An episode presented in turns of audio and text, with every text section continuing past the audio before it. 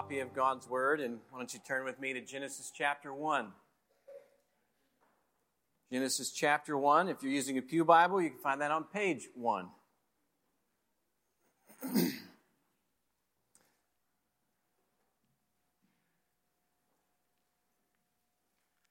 I will uh, continue in Revelation next week. Today, uh, we study what the Bible teaches about the image of God in man. It is Sanctity of Life Sunday, a time we set aside to remember the dignity and worth of every person uh, last June, we rejoiced in the Supreme Court's decision to overturn Roe. Let's pray that it lasts. Yet, this does not mean the work of the church is finished when it comes to the sanctity of life. Abortion is but one symptom of a greater problem. Owen Strachan published a book called Reenchanting Humanity, a Theology of Mankind. And to introduce the book, he borrows the idea of enchantment. I think I've shared this idea with you before. Enchantment, not in the sense of placing you under a spell, but in the sense of dazzling you with true beauty. Enchantment he thinks captures what occurs when we grasp the Bible's view of humanity. God, the beautiful one, made the human race as his capstone work, his corporeal masterpiece.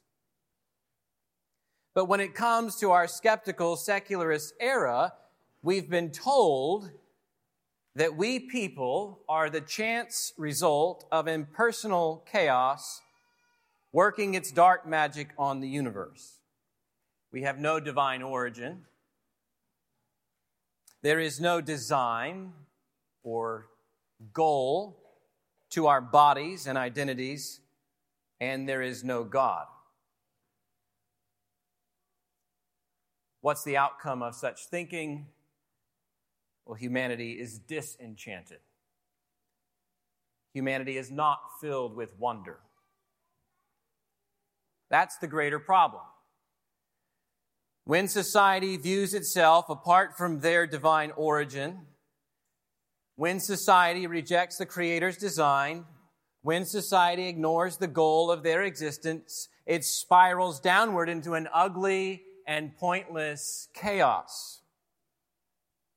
And that chaos includes ripping children apart in the womb and doctors mutilating children's bodies outside the womb. It includes leaders who are unwilling to answer, What is a woman? And parents who tell their children to make themselves into whatever they want. It includes women exchanging natural relations for those that are contrary to nature, and men committing shameless acts with other men. It includes power hungry leaders starting wars. It includes exploiting others for personal gain. It includes showing partiality based on sex, status, or skin color. It includes replacing humans with robots in relationships and the approval of, no kidding, mobile euthanasia units. The van will show up at your house. The list goes on. Our culture is in a crisis over what humanity is. And the Bible is not surprised. Murder, exploitation, man stealing, prejudice, bestiality, child sacrifice, men pretending to be women. The Bible recognizes this chaos. It names the chaos and it tells us where it came from man rejecting the Creator in His design. But the Bible also dazzles us with something far more beautiful. to grasp the Bible's vision of humanity and what God does in Christ to renew humanity is to become filled with wonder once again. And so let's see what Scripture says about humanity our nature, our function, and our need. That's where we're going. Our nature, our function, and our need.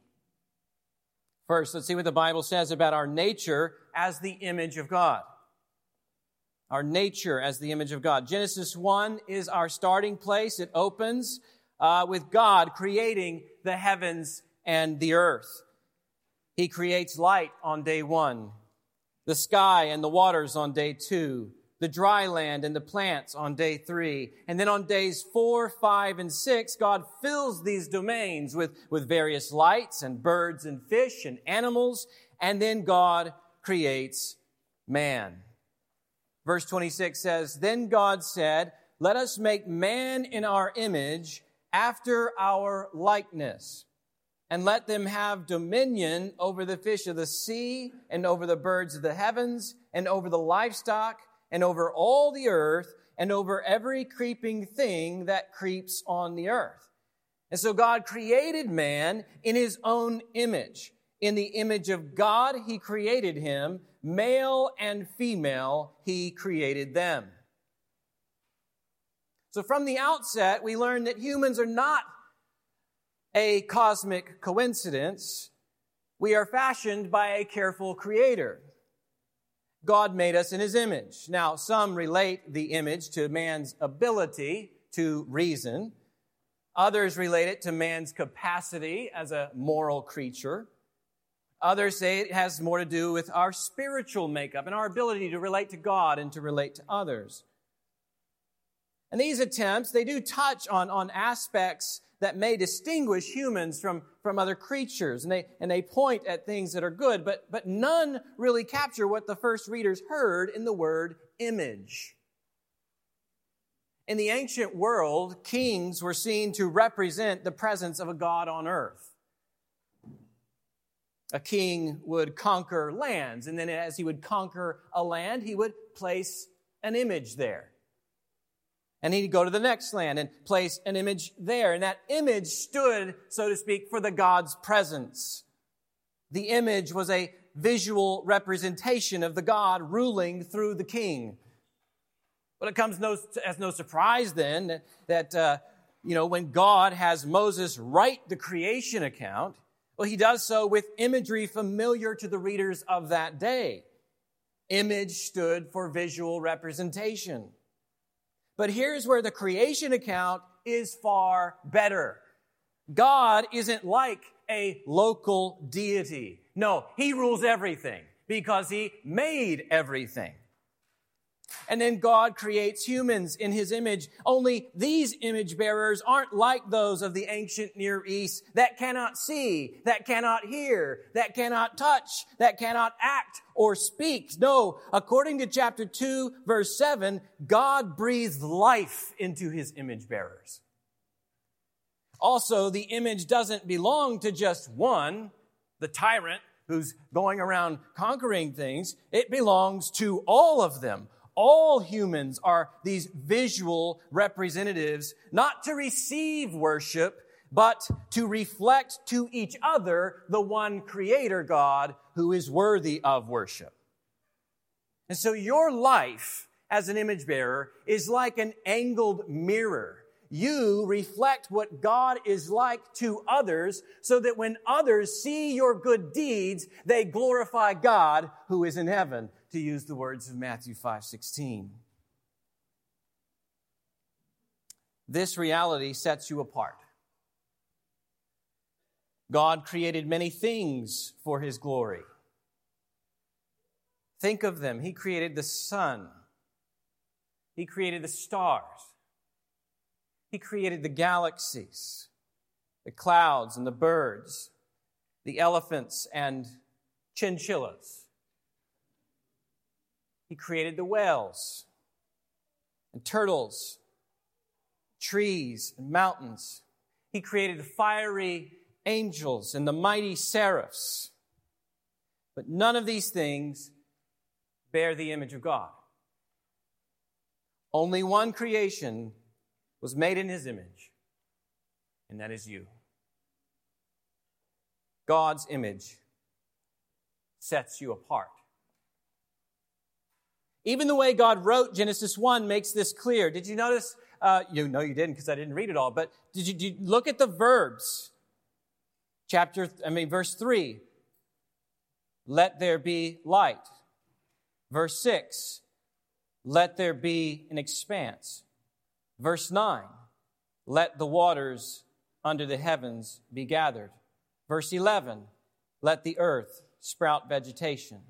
Verse 14 let there be lights in the expanse of the heavens. Verse 20, let the waters swarm. Verse 24, let the earth bring forth. But oh, what an interesting switch in verse 26. Let us make. Not just let there be, but let us make. It's meant to grab you. Something unique is happening here. You'll also notice that verse 27 is a little bit indented in your Bibles, like you would find reading a psalm. And so what we're seeing here is that the prose has broken into poetry with the creation of man. And I wonder if such a moment inspired great writers like C.S. Lewis and J.R. Tolkien when, when the creation of their narrative worlds is set to music. Aslan sings Narnia into existence, for example. When God puts his image into man, there is music in the story. There is no music in evolution. But when male and female bear the likeness of God, God's song of creation has reached a crescendo here. It is a beautiful picture. In the broader sweep of Scripture's story, this makes perfect sense. Because the image of God in man also anticipates the incarnation of God's Son, the truly beautiful one. Consider it with me for a moment. We read in Genesis 1 in the beginning, God created the heavens and the earth. In John chapter 1, verse 1, he tells us in the beginning was the Word, and the Word was with God, and the Word was God. All things were made through him. Colossians 1:16 also adds that all things were created through the Son and for the Son. But consider one more piece. The Son of God eventually takes to himself a human nature, John 1:14. And when he does, Colossians 1:15 tells us that Jesus is the image of the invisible God. You following me? When God creates man in his image, he creates that image through the Son and for the Son, and with the goal that all creation would reflect the Son who would bear that image himself as a man. Read Genesis 1 through those lenses. We'll return to that later, but for now, just keep in mind that whatever you say about God's image in man, it must account for how God reveals that image most fully and most clearly in the person of Jesus. Two more observations about our, our nature as image bearers. The image of God, like I said, belongs to all people. It's not limited to the healthy. It's not limited to the strong. There's no survival of the fittest. It's not limited to the old or the young, to those outside the womb versus inside the womb. It's not limited to the rich over the poor. One ethnic group doesn't possess more of the image than others.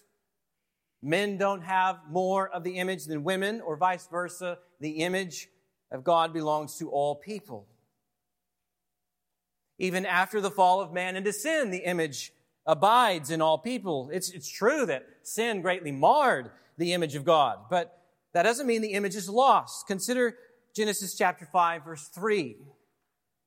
After the fall of man into sin, we find the image of God passing to Adam.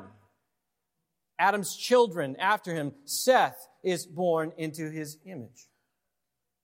After the fall of man, uh, look at Genesis chapter 9, verse 6. After the flood, I mean, I mentioned the fall of man a minute ago. The flood.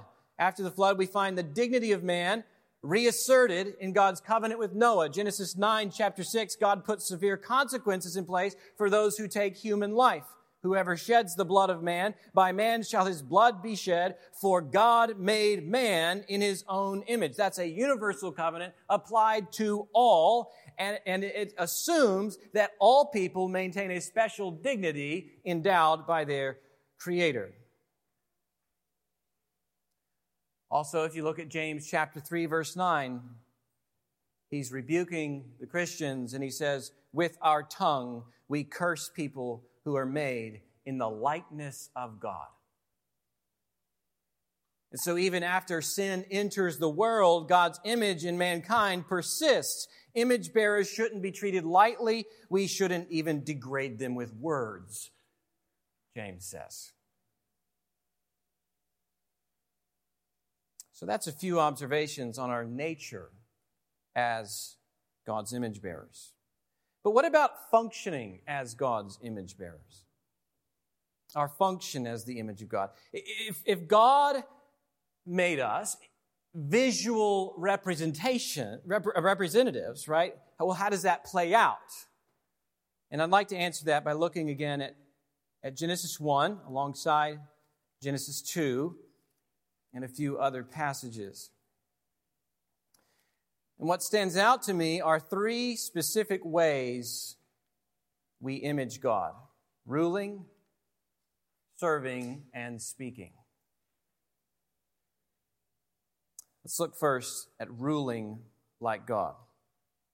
Genesis chapter 1, verse 26 again. Then God said, Let us make man in our image after our likeness, and let them have dominion. Now, some of your translations uh, bring up a purpose statement here in verse 26. Let us make man in our image so that they may rule. One of your purposes. We see it again in verses in the parallel structure, verses 27 and 28. Verse 27, he says, So God created man in his own image. In the image of God, he created him. Male and female, he created them. And God blessed them. And God said to them, Be fruitful and multiply and fill the earth and subdue it and have dominion. Now notice the be fruitful and multiply connects with the male and female. He created them. And then have dominion connects with the image of God. He created them. So ruling, having dominion, ruling creation rightly is one way we image God. People get glimpses of God's glory when we rule in ways that reflect His righteousness.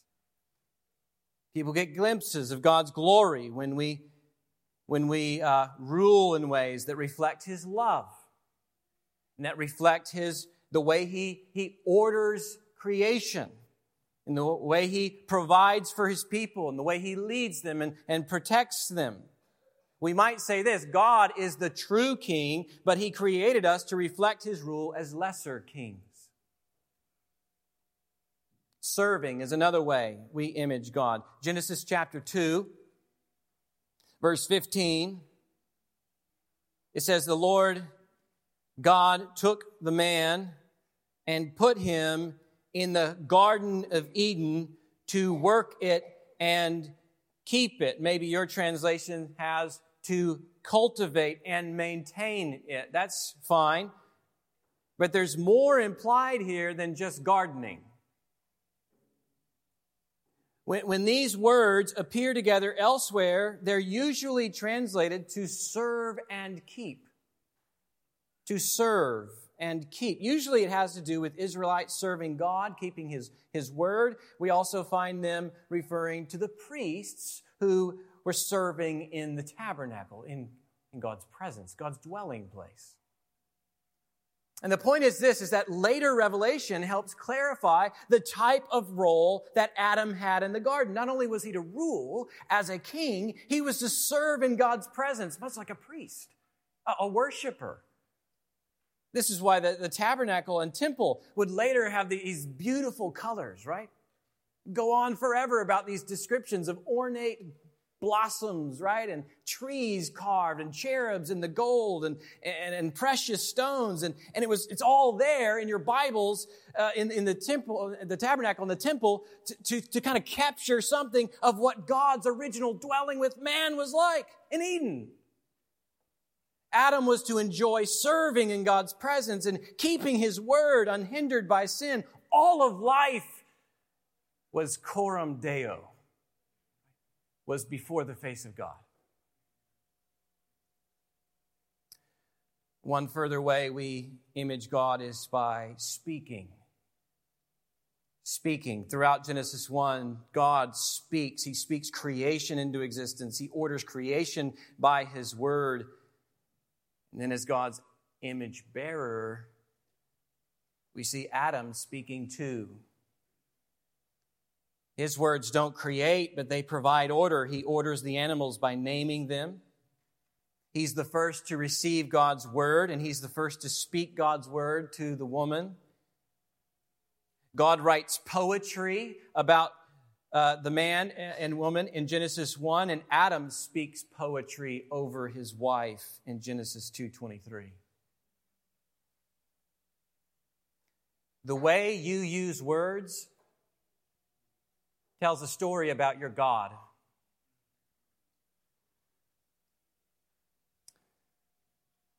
This will become even clearer when we get to some New Testament passages in a moment.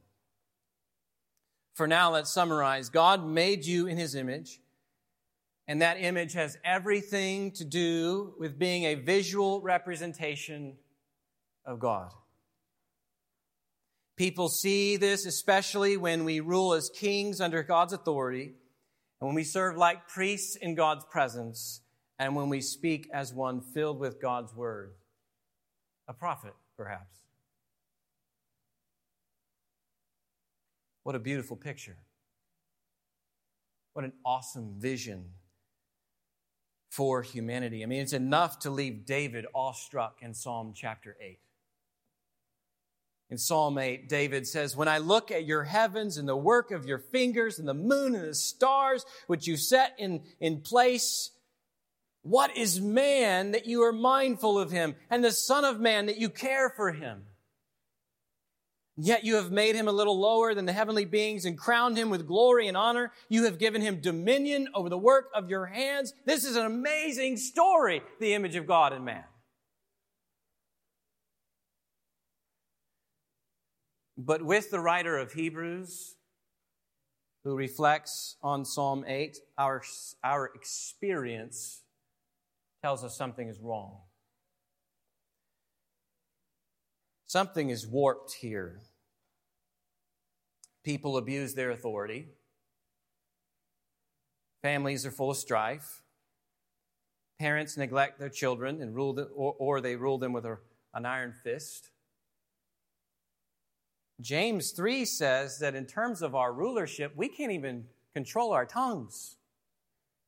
We don't even have rule over our tongues. And if anybody can rule his tongue, he is what? He is a perfect man, a perfect image bearer. But we lie, we complain, we whine, we tear down people, we corrupt with our words. Instead of ruling creation, creation rules people as they turn created things into idols, into images. that are lifeless. People even destroy the earth itself instead of caring for it. In Adam, we also lack the ability to serve before God. Sin bends us in on ourselves. The goal of life becomes self defined and, not surprisingly, self centered. And this is how the story goes for all people who are born in Adam. The image of God has been marred by sin.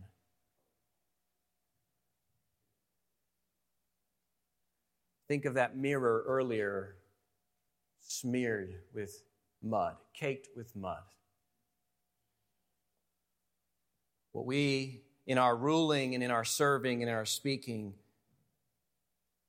we warp what we're supposed to reflect about God. Our ruling, our serving, our speaking often lie to other people about what God is like.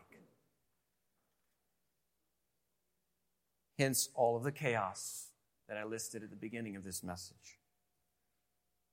So, what do you mean, Psalm 8? That God put everything in subjection to man. Don't you see this crisis? And the writer of Hebrews feels the tension. Hebrews chapter 2, verse 8, he says, At the present, we don't yet see everything in subjection to mankind. Why? Because in Adam, we see man functioning as he was cursed, not as he was created. And this highlights our need for the image renewed by the person and work of Jesus.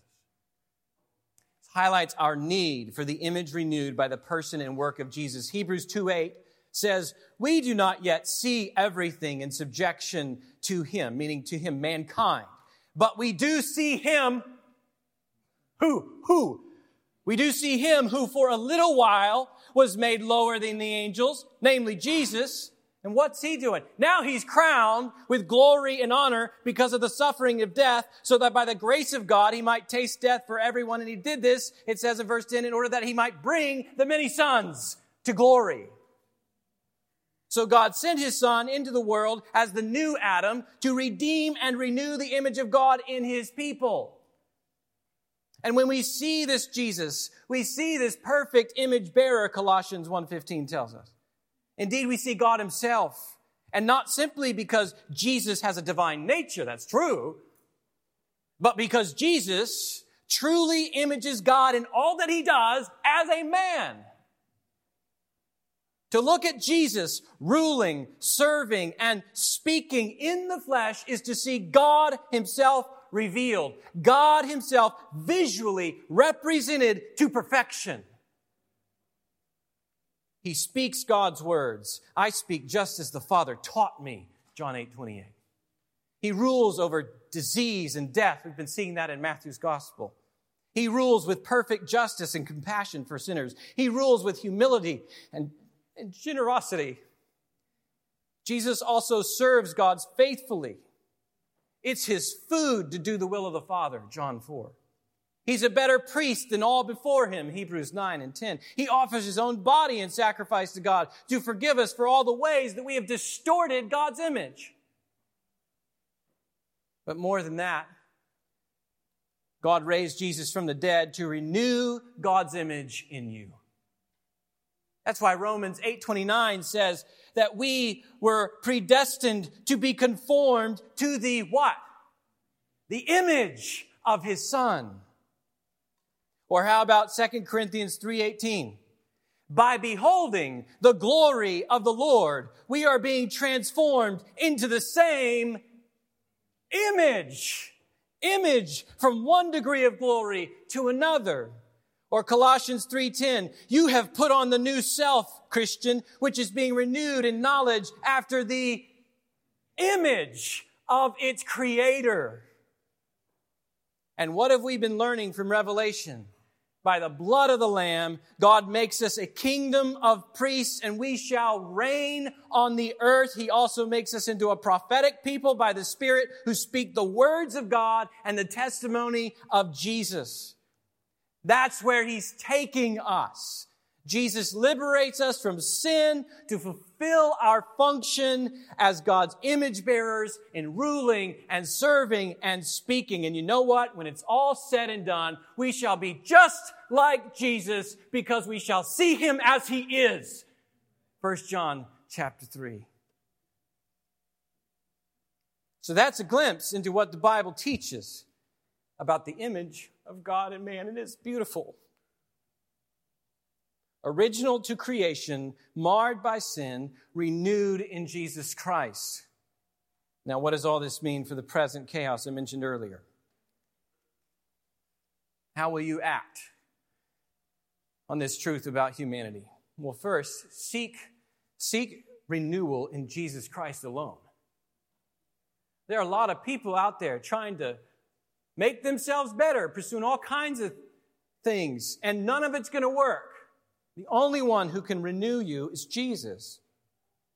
There's no other perfect man who can transform you. Ephesians 4:17 says, "You must no longer walk as the Gentiles do in the futility of their minds. They have become callous and have given themselves up to sensuality, greedy to practice every kind of impurity." Remember the chaos? Remember the, the crisis? Well, how do you change all of that chaos?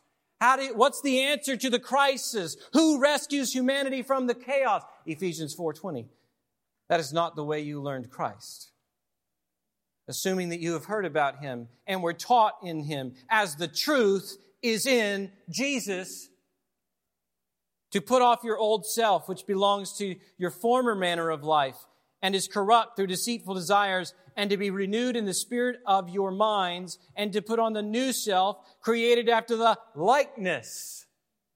Remember Genesis 1? The likeness of God in true righteousness and holiness. You don't need to turn over a new leaf, you need a new self.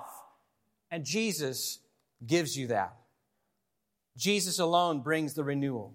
So repent from everything that mars God's image and seek renewal in Christ alone. And then, second, since you are made in God's image, give yourself to God. Give yourself to God. I love the account in Mark 12. Uh, I remember Ben preaching on this years ago. It's the first time I've ever seen it when he, when he brought it out. But, you know, the religious leaders trying to trap Jesus in his words, is it lawful to pay taxes to Caesar or not? And Jesus, knowing their hypocrisy, why do you put me to the test? Bring me a coin, right? Bring me a denarius. Let me look at it. Whose likeness is on the coin? Whose image is there? And they say, Caesar's. He says, Render to Caesar what is Caesar's, and to God what is God's. The coin has Caesar's image, so give it to him. You have God's image, so give yourself to God. People are confused about their worth, their identity, their purpose, because they, they haven't given themselves to God. Instead, they're told, be fit, be well, be you. They're told, life isn't about finding your limits, it's about realizing that you have none. Nike.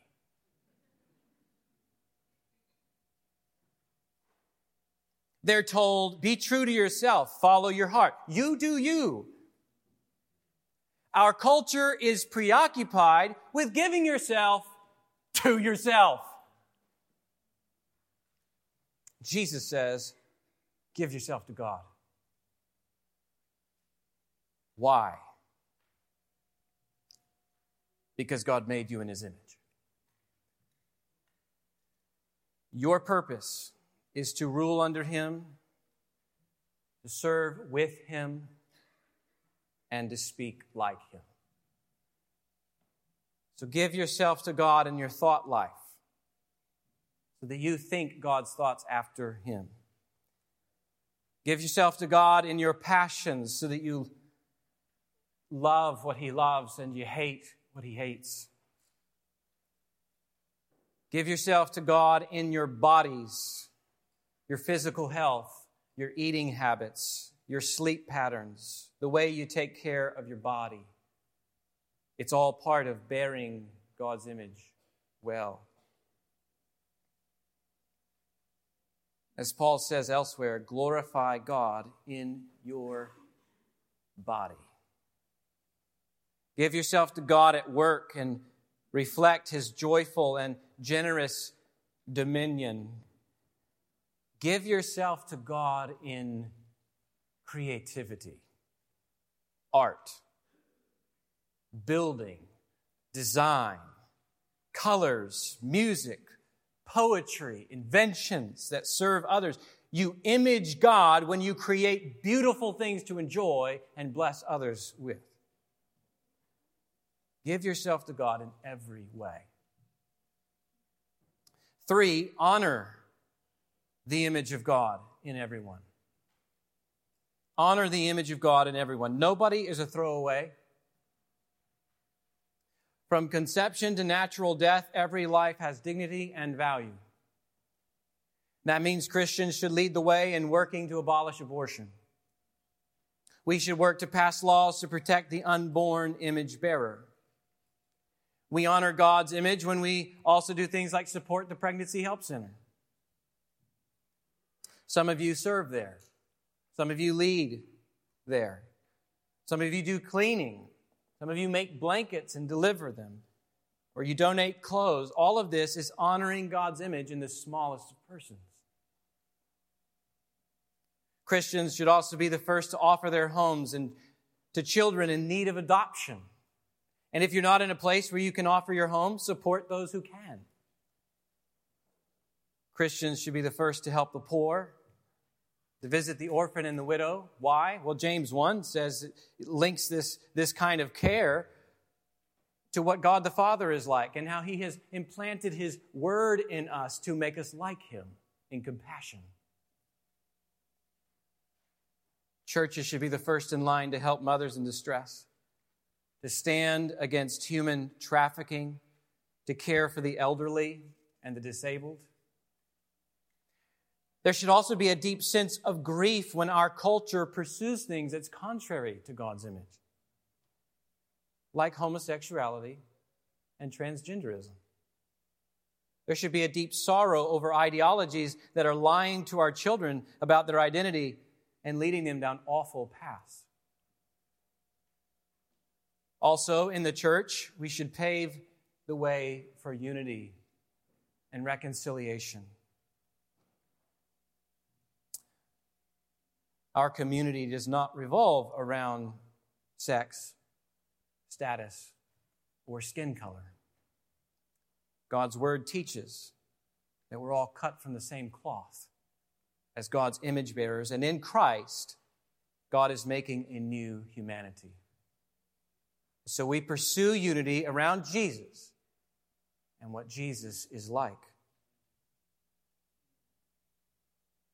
Honoring God's image also means you watch what you say about other image bearers. James chapter 3 verse 9. Some of you might do well to put a sticky note on the top of your computer screen. With the tongue, we bless our Lord and Father, and with it we curse people who are made in the likeness of God. From the same mouth come blessing and cursing. My brothers, these things ought not to be so.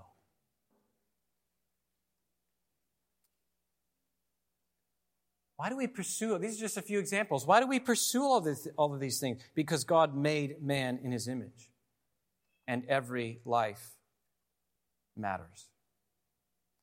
And then finally, help others to see the importance of God's image in man.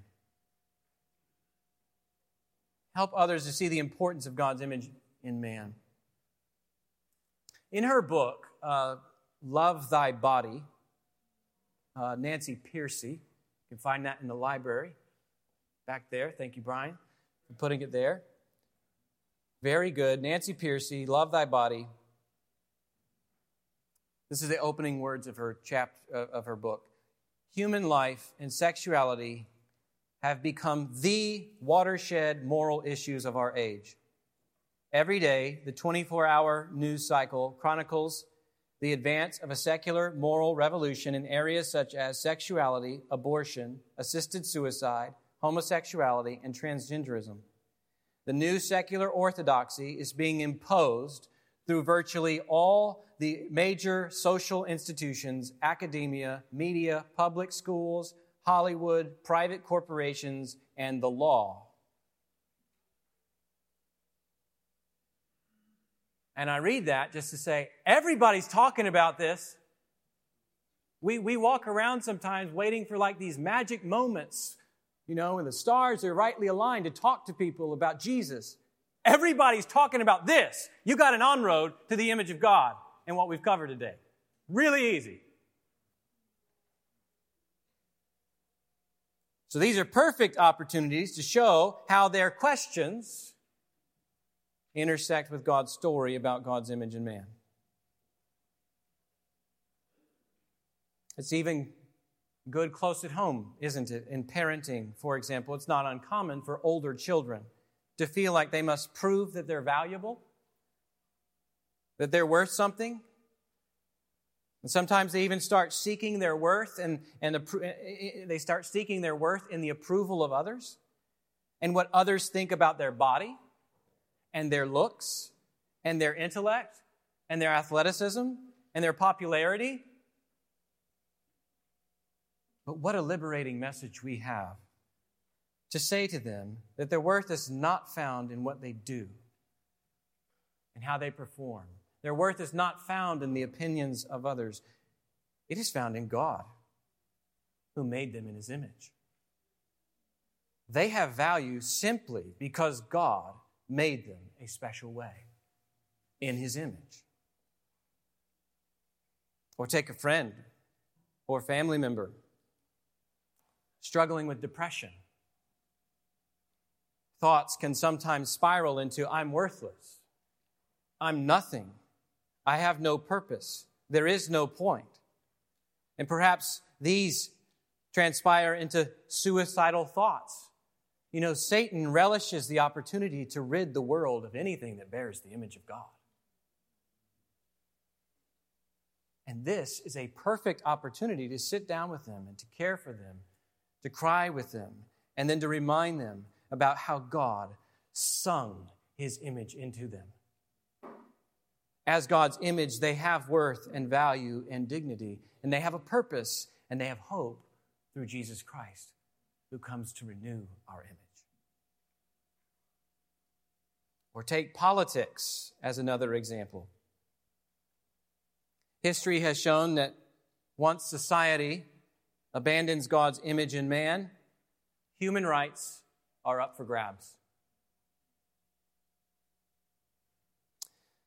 To quote Nancy Pearcey again, the history of chattel slavery in America and the totalitarian systems of the 20th century gives stark evidence of the morally horrific consequences of treating humans as mere things. The slaveholders argued that Africans were less than fully human. Nazi propaganda dehumanized Jews, calling them rats. In the Red Terror, Lenin called whole categories of people parasites. In, 19, in the 1994 Rwandan massacre, the Hutus were incited to violence by government radio addresses calling the Tutsis cockroaches that must be exterminated.